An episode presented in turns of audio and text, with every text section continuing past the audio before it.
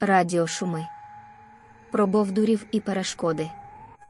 Політики кажуть, що українські генерали навчені радянською владою бовдури. Це цитата.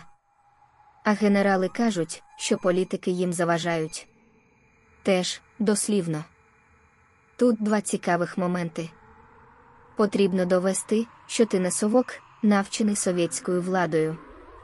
Це фундаментально, бо тільки після цього вже можна говорити, в чому і хто тобі заважає. А щоби таке довести, ти повинен бути навченим в одному з іноземних, відомих вишів. І легко оперувати революційними військовими технологіями і стандартами. Але ж це не так, правда?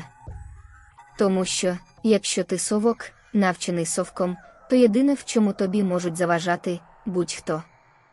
Це нищити армію, зброю, техніку і красти військові бюджети. Бо ти, в цьому випадку, вмієш тільки командувати зі штабу, нікому не віддаєш ініціативу, вмієш планувати лише смертельні м'ясні штурми, потребуєш мільйони снарядів і десятки тисяч мобілізованих. Зізнайся в цьому, хоча б собі. Чи ти вже знаєш?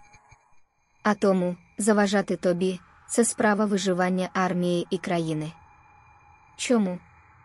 Бо ти, бовдур, навчений радянською владою, коло замкнулося.